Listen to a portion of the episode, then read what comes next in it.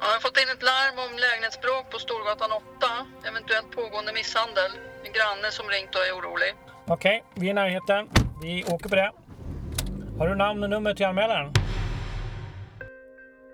Våld i nära relationer är tyvärr en alltför vanlig företeelse som dessutom ofta är svår att utreda för polis och rättsväsende. Men hur vanligt är det?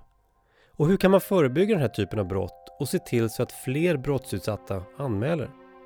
I Västra Götaland ska man starta ett projekt för att förbättra samarbetet mellan polis, socialtjänst och sjukvård inom just våld i nära relation. Det här är Snack om brott, en podd från BRÅ, Brottsförebyggande rådet.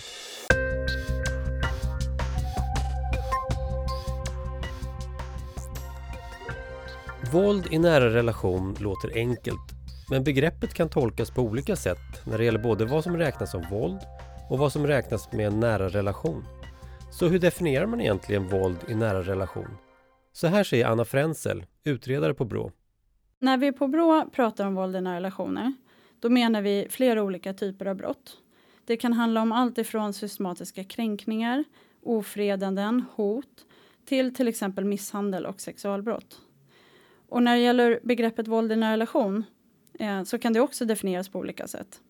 Den definition vi på BRÅ använder när vi pratar om våld i relationer det är det våld som sker inom en parrelation och då antingen inom en nuvarande relation eller inom en avslutad relation. Och på BRÅs hemsida, bra.se, där har vi samlat en ämnessida som handlar om just våld i relationer. Och där har vi samlat både information och statistik inom ämnet. Om man ska jämföra olika studier är det viktigt att tänka på att definitionerna kan variera. Men ett av de största problemen är att våld i nära relation sällan anmäls. Därför är det svårt att veta hur många som utsätts, menar Anna Frenzel på BRÅ. Vi vet att det är väldigt många personer som utsätts för våld i nära relation som inte polisanmäler. Och därför så är det viktigt att man gör andra typer av undersökningar istället för att bara titta på antalet polisanmälda fall. Och ett exempel på en sådan studie det är en fördjupningsstudie från 2014 som utgår från den nationella trygghetsundersökningen på Brå där vi intervjuade över 12 000 personer. Och I den här studien så ser vi att det var ungefär 7% i befolkningen som uppger att de har blivit utsatta under ett år. Och av de som blev utsatta så uppgav ungefär 4% att de hade polisanmält det våld som de har blivit utsatta för i en nära relation. Så det finns alltså ett enormt mörkertal. Och det här gör att man kan inte bara förlita sig på statistiken över polisanmälda brott när man vill titta på hur vanligt det är med våld i nära relationer. Tittar man på fördelningen mellan könen så är det ungefär 5% av de utsatta kvinnorna och ungefär 3% av de utsatta männen som uppger att de har polisanmält det de har varit med om.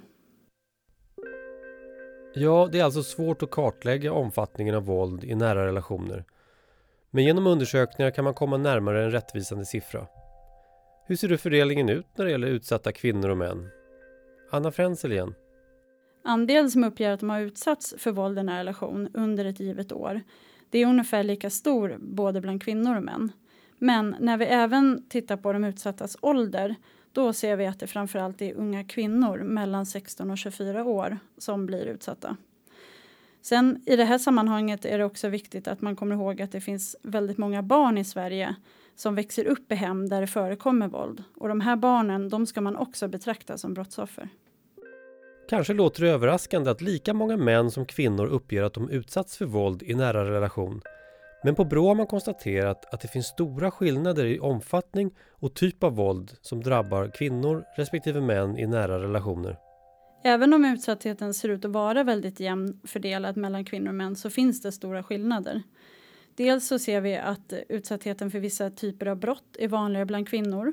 Och då handlar det till exempel om hot och trakasserier och sexualbrott. Sen ser vi också att det är fler kvinnor än män som svarar att de har blivit utsatta upprepade gånger. Och det är också fler kvinnor som uppger att de har haft behov av sjukvård med anledning av sin utsatthet. Och det här är ju också ett tecken på att kvinnor utsätts för grövre typ av våld i nära relation.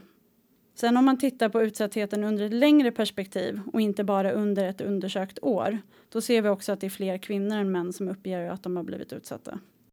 Dessutom så ser vi att det är fler kvinnor som utsätts för dödligt våld av någon de haft en relation med. Men tack och lov så har det dödliga våldet minskat de senaste åren och då särskilt mot kvinnor.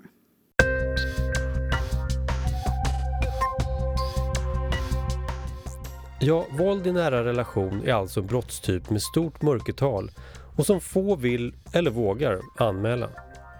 Men hur är det då ute i verkligheten för poliser som kommer ut till en brottsplats? Hur tänker man som polis vid ett larm om misstänkt misshandel? Vad är det första polisen gör? Så här säger Anna Lindström, polis och verksamhetsutvecklare på nationella operativa avdelningen, Utvecklingscentrum Väst. Det första man gör när man kommer till den här lägenheten eller bostaden, det är att eh, om båda parterna då finns i lägenheten, så särar man på dem på en gång för att eh, det är viktigt att prata med dem var och en för sig. För att eh, de inte ska påverka varandra eller höra varandras berättelse. Och oftast är det svårt för den som har blivit utsatt att prata när den misstänkte förövaren är närvarande. Eh, vi undersöker också om det finns flera i lägenheten, till exempel barn. Eh, och är man flera i patrullen då, vilket det oftast är i storstäder, inte ute på landet då, men i storstäder, så brukar man ta barnen åt sidan och prata med dem utan att föräldrarna är med. Man brukar även då fråga föräldrar om det finns någon vi kan ringa till som kan komma och ta hand om barnen. Och finns det inte det, eller någon granne som kan hjälpa till, så kan vi ringa till socialtjänsten och socialjouren och be om hjälp. Oavsett hur tydliga rutiner polisen har för ingripande vid våld i nära relationer är det förstås ett brott som är känsligt och tufft för de inblandade. Hur hanterar polisen en kvinna som anmäler att hon är utsatt för våld i nära relation? Är polisen tillräckligt rustad för den komplexa situation det innebär? Anna Lindström igen.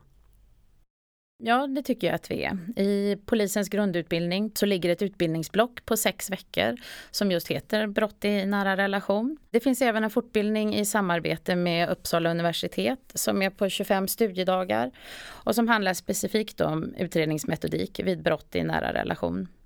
Eh, de poliser som arbetar med den här typen av brott, oftast på brott i nära relation, har också i stor utsträckning professionell handledning regelbundet. Särskilt i mötet med våldsutsatta kvinnor handlar det väldigt mycket om att ha ett bra bemötande, poängterar Anna Lindström. Ja, bemötande är oerhört viktigt eftersom eh, de här personerna ofta befinner sig i ett mycket stressat och utsatt läge. Det kan gälla allt ifrån boende och gemensamma barn till eh, det ekonomiska. Det är viktigt att eh, vi tar oss tid och lyssnar för att sen kunna vägleda dem i vart de ska vända sig till exempel till socialtjänst eller till en kvinnojour om de behöver skyddat boende. Vi informerar också i samband med förhöret om kontaktförbud och frågar även om de vill ha ett målsägande beträde. Det som gör våld i nära relationer särskilt svårt är som sagt att få anmäler och det blir svårt att lagföra förövarna. Brå har undersökt hur många av specifikt kvinnor som väljer att inte anmäla eller medverka i utredningen Olle Westlund är utredare på Brå. I Brås rapport Målsägandens medverkan i rättsprocessen tittade vi på hur ofta personer medverkar i ärenden där anmälan har skett. Och svaren från en enkät som vi skickat till bland annat utredare av våld i nära relation visar att kvinnorna avstår från medverkan i mellan en tredjedel och hälften av ärendena. Så det är dels så att en stor andel kvinnor inte anmäler, men det finns också en stor andel kvinnor som inte fullföljer medverkan efter att anmälan har gjorts. Men varför är det så få som anmäler eller väljer att inte medverka i utredning och rättsprocess? Orsakerna till det är många och komplexa. Det konstaterar både Brå och polisen. Olle Westlund igen. Eh, det finns flera skillnader mellan eh, våld i nära relation och andra brottstyper och som kan eh, förklara varför medverkan är lägre i den här gruppen. Dels så kan det handla om att man har en eller har haft en nära, nära relation med förövaren, gemensamma barn, gemensam bostad och ekonomi och eh, gemensamma vänner och familj. Och alla de här sakerna gör att en rättsprocess för många är det sista alternativet. Det är någonting som man vill undvika eftersom det får så många konsekvenser på så många olika delar av livet. Den brottsutredning som följer handlar inte bara om att utreda vad som hände en kväll på stan utan det handlar om att prata om vad som har hänt i privatlivet och under en lång period. Så det innebär att man måste prata om det allra mest privata och om någonting som man kanske upplever var ett stort misslyckande. Sen är det så att många av de personer som polisanmäler våld i en relation, de gör inte det i syfte att få den andra parten dömd och satt i fängelse utan snarare för att man behöver få stopp på en akut situation som har uppstått. Och det här kan vara en av anledningarna till att det är vanligt att personer som har blivit utsatta faktiskt inte vill medverka i en polisutredning efter att de har gjort en anmälan. Tyvärr så är det så att ett av våra problem är att många anmälningar blir liggande innan de tas om hand. Och det gör att när vi sen väl tar kontakt med kvinnan så är det inte så, alltid så att de vill fullfölja anmälan. Det är därför jätteviktigt att vi kontaktar kvinnorna snabbt efter anmälningstillfället och att vi håller en regelbunden kontakt under hela utredningen så att de får veta vad som händer med deras ärenden. För att komplicera saker och ting ännu mer kan brottsutsatta vara en situation där flera faktorer som gör dem ännu mer utsatta än andra. Och det försvårar medverkan i en rättsprocess ännu mer, menar Olle Westlund. Det här handlar om en särskild sårbarhet som kan vara hinder både för anmälan och medverkan. Men det finns också andra sårbarheter. Det kan till exempel handla om funktionsnedsättningar eller att leva i ett inofficiellt rättssystem vid sidan av samhället. Och då kan det handla om eh, kriminella nätverk, ungdomsgäng eller eh, ett starkt segregerat bostadsområde. Och att eh, leva tillsammans med en yrkeskriminell. Det finns kvinnor som lever med flera av de här sårbarheterna och enligt personer som vi har intervjuat så är stödet till de här grupperna mycket begränsat. Och eh, kvinnor som lever med flera av de här sårbarheterna är särskilt utsatta och de, de får svårt att anmäla och fullfölja medverkan. Ja, våld i nära relationer är på många sätt ett svårt område för både polis och rättsväsende. Våldsutsatta som inte vill eller vågar anmäla, barn som är utsatta på flera sätt, om inte för våldet så som vittnen till våld och många olika faktorer som skapar extra sårbarhet för en del utsatta. Hur kan man jobba förebyggande under sådana omständigheter och få fler att anmäla och fullfölja rättsprocessen? Ett viktigt område är att informera allmänheten om vad man kan göra om man misstänker att någon man känner är utsatt och att också göra människor medvetna om att våld i nära relationer aldrig är okej, okay, menar Anna Lindström. Polisen har haft kampanjer om våld i nära relation och eh, hedersbrott. Eh, bland annat för några år sedan så hade vi en kampanj som heter Kom till oss. Och det handlade om vad man ska göra om man själv eller någon annan man känner är utsatt eller har varit utsatt för våld i nära relation. Vi medverkar också i olika projekt, bland annat tillsammans med Rädda Barnen så är vi med i ett projekt som heter Kärleken är fri. Och då åker vi ut tillsammans med Rädda Barnen och andra organisationer i skolorna och informerar och pratar om hedersvåld och våld i nära relation. Det är inte minst eh, viktigt att göra ungdomar uppmärksamma på den här typen av brott. Att få dem att förstå att det inte är okej okay och vad som faktiskt är ett brott. Eh, jag tror att vi missar ungdomarna som målgrupp och därför är det extra viktigt att vi verkligen når ut till dem med den här informationen. Det är inte ovanligt att unga vuxna utsätts och därför så blir det extra viktigt att man som förälder faktiskt pratar med sina tonåringar om vad våld i nära relationer är, var gränserna går och vad som inte är okej. Hur kan polis och rättsväsende också få fler att anmäla? Ett viktigt område är att ge rätt stöd och hjälp till den som utsatts för våld i nära relation och att stödet behöver omfatta hjälp från fler håll än polis och rättsväsende. I dagsläget är stödet ofta inte tillräckligt konstaterar Olle Westlund. Tittar man på resultaten från Brås nationella trygghetsundersökning, NTU, så ser man att det vid personbrott är en relativt liten grupp utsatta som säger sig haft större stödbehov som inte tillgodosetts. Men bland eh, kvinnor så är den här andelen högre. Samtidigt mäter NTU eh, i vilken mån som man har fått stöd. Eh, och även här är andelen kvinnor utsatta för misshandel högre än män. Och högre än kvinnor som utsatts för andra typer av personbrott. Att kvinnor ofta får stöd jämfört med andra grupper men att det inte räcker talar för att eh, kvinnor som utsätts för våld i nära relation har mer komplexa stödbehov. Så vilken är slutsatsen när det gäller stöd? Med tanke på att våld i nära relationer påverkar så många olika områden i livet så är det troligt att också stödet som ges behöver täcka flera olika områden. Resultaten kan också bero på att det stöd som finns inte når alla grupper av kvinnor. Informationskampanjer är helt klart ett viktigt förebyggande arbete som förstås också måste fortsätta och nå nya generationer. Men i relationer och familjer där våldet redan är ett faktum är det många aspekter som gör det väldigt tufft att anmäla, menar Olle Westlund. Våld eh, mot kvinnor har många olika aspekter som inte helt enkelt kan särskiljas från varandra.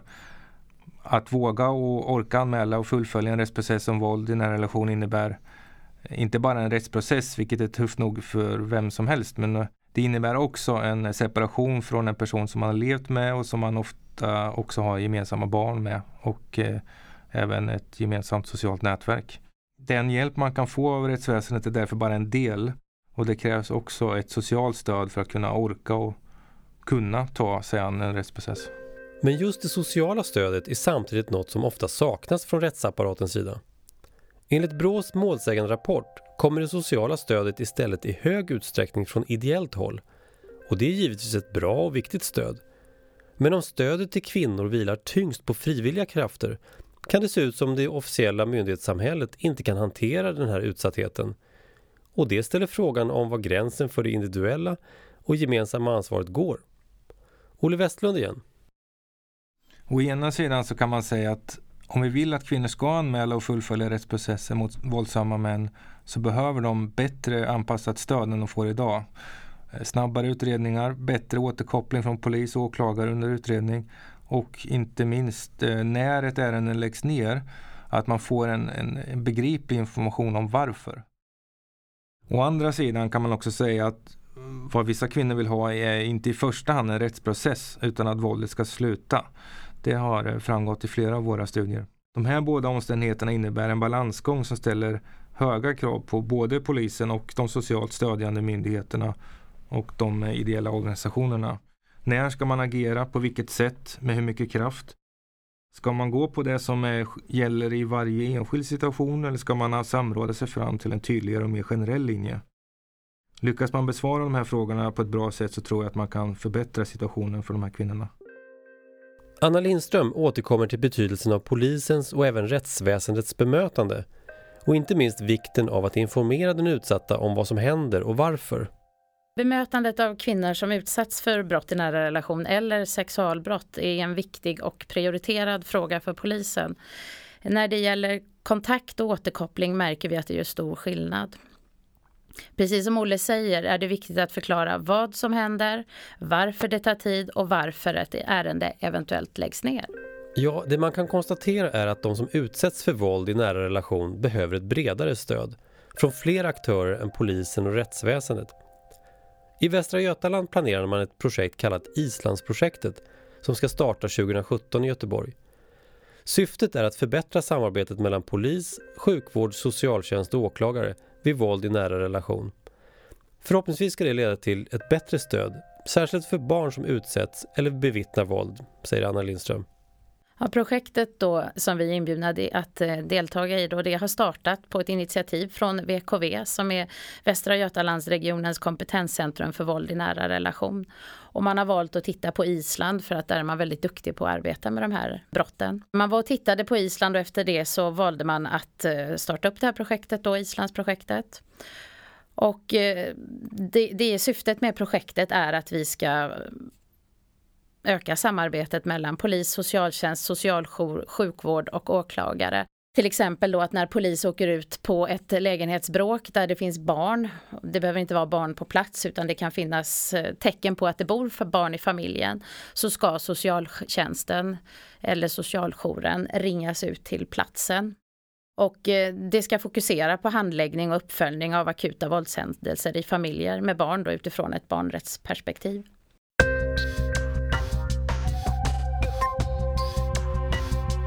Våld i nära relationer. Hur kan polisen och rättsväsendet förebygga det? När många våldsutsatta inte ens anmäler. Det både Brå och polisen lyfter fram är bemötande och mer samarbete mellan polis, socialtjänst, vården och även ideella aktörer för att få fler att anmäla och även för att ge bättre stöd till brottsoffren och utsatta familjer. Läs gärna mer i Brås rapporter Brott i nära relationer och målsägandes medverkan i rättsprocesser.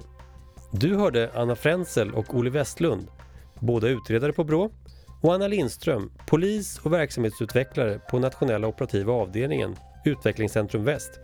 Och jag, jag heter Johannes Rosenberg. Dela gärna podden i sociala medier. Snacka om brott produceras av Copyfabriken. Tack för att du lyssnade. Vi hörs igen.